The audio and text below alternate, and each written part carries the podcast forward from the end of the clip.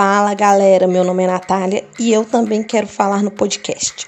Aqui vamos falar sobre assuntos que ninguém quer ouvir, mas vamos falar assim mesmo.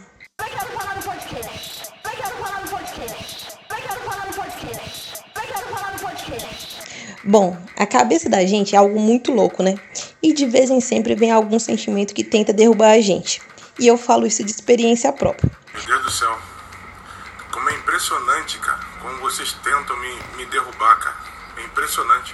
Então hoje eu tô aqui para falar daquela sensação incômoda de não pertencimento, aquele sentimento de que tudo que acontece na sua vida é por pura sorte e mais do que isso, aquela certeza absoluta de que você é uma fraude. Meu Deus, eu sou uma fraude, enganei todo mundo.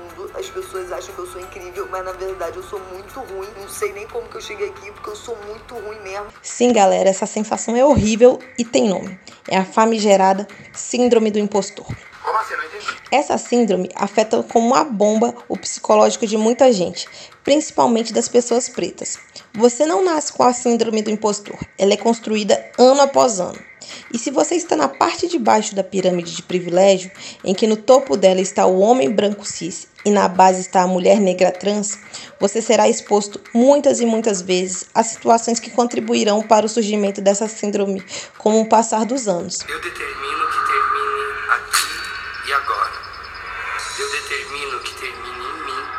não acabe comigo.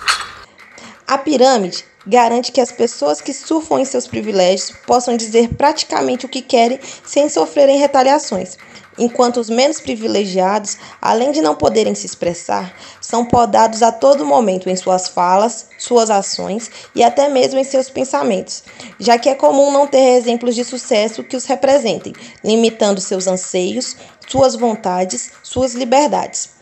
Afinal, todo mundo conhece aquele branco cis classe média palestrinha que não sabe nada de nada e está respaldado pelas suas condições físicas e sociais para bostejar qualquer coisa que queira pela boca, não é mesmo?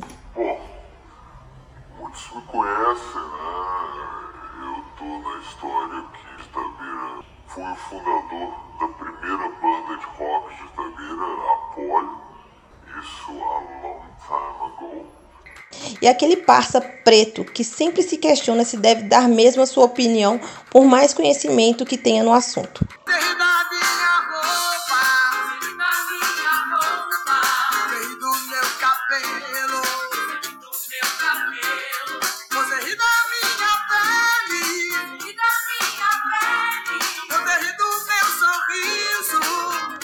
A nossa insegurança é construída e reforçada desde que somos crianças, em que já na infância descobrimos o que é ser preterido por ter fenótipos que não seguem um padrão de beleza por aí. Nos ensinam que cabelo crespo é ruim, que nossa cor não é benquista, ou pior, que as referências que temos de, te de preto na TV são de traficantes, bandidos, escravos ou em empregos subvalorizados. Assim, construímos o estereótipo de que ser preto não é bom e simplesmente não conseguimos amar o que vemos no espelho. De vez em quando abre a boca sem ser oriundo para tomar para si o estandarte da beleza, luta e o dom. Por ter esse fantasma da insegurança sempre na nossa cola, surge o segundo problema, a autocobrança. Queremos tampar todas as brechas possíveis para que as pessoas enxerguem o real valor do que estamos fazendo. Já dizia Mano Brown. Tem que acreditar. Desde cedo a mãe da gente fala assim, filho, por você ser preto, você tem que ser duas vezes melhor. Aí passado alguns anos eu pensei, como fazer duas vezes melhor? Se você tá pelo menos 100 vezes atrasado. E sim, todas as mães pretas falam isso. Todas as mães pretas sabem o que os seus filhos pretos vão passar, simplesmente por serem pretos. E sim, nós somos cotidianamente desacreditados desde sempre. Rainha só lamentou, sozinha eu fui embora viver. Tanto me questionou, por fim me abençoou, estou bem. Julgam que não somos capazes, somos milhões e milhões de vezes silenciados e a cada silenciamento que sofremos, nos questionamos cada vez mais sobre as nossas reais habilidades. Por essa razão, temos uma carga excessiva de autocobrança. Não basta sermos melhores, temos que provar o tempo todo que somos melhores.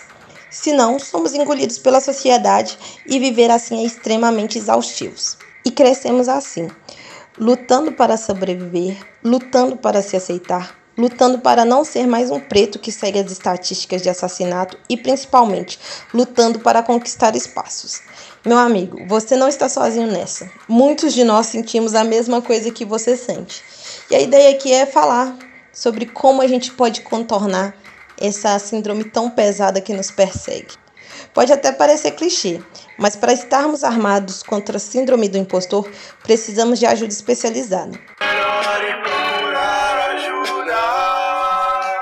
Procure um psicólogo que você confie e faça terapia. A terapia é libertadora.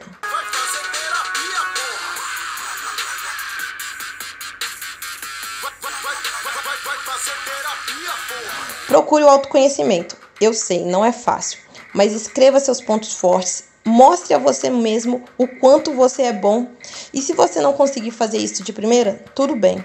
É, você pode perguntar a seus amigos. Certamente eles vão ter fatos fantásticos sobre você e sobre suas habilidades que te tornam único no mundo. Sério mesmo, cara? Você é muito foda! Você é demais! E por último, mas não menos importante, aceite as falhas e aprenda com as falhas. Todo mundo erra, ninguém é perfeito, todo mundo está propenso ao fracasso. O negócio é fazer do fracasso um grande aprendizado. E no final das contas, o que, que eu quero dizer com isso? Seja gentil com você mesmo. Olhe no espelho, acredite no seu potencial, se ame e valorize a pessoa que você é, porque suas vivências fizeram você ser único no mundo. Eu não vou sucumbir. Eu não vou sucumbir. Avisa na hora que tremer o chão.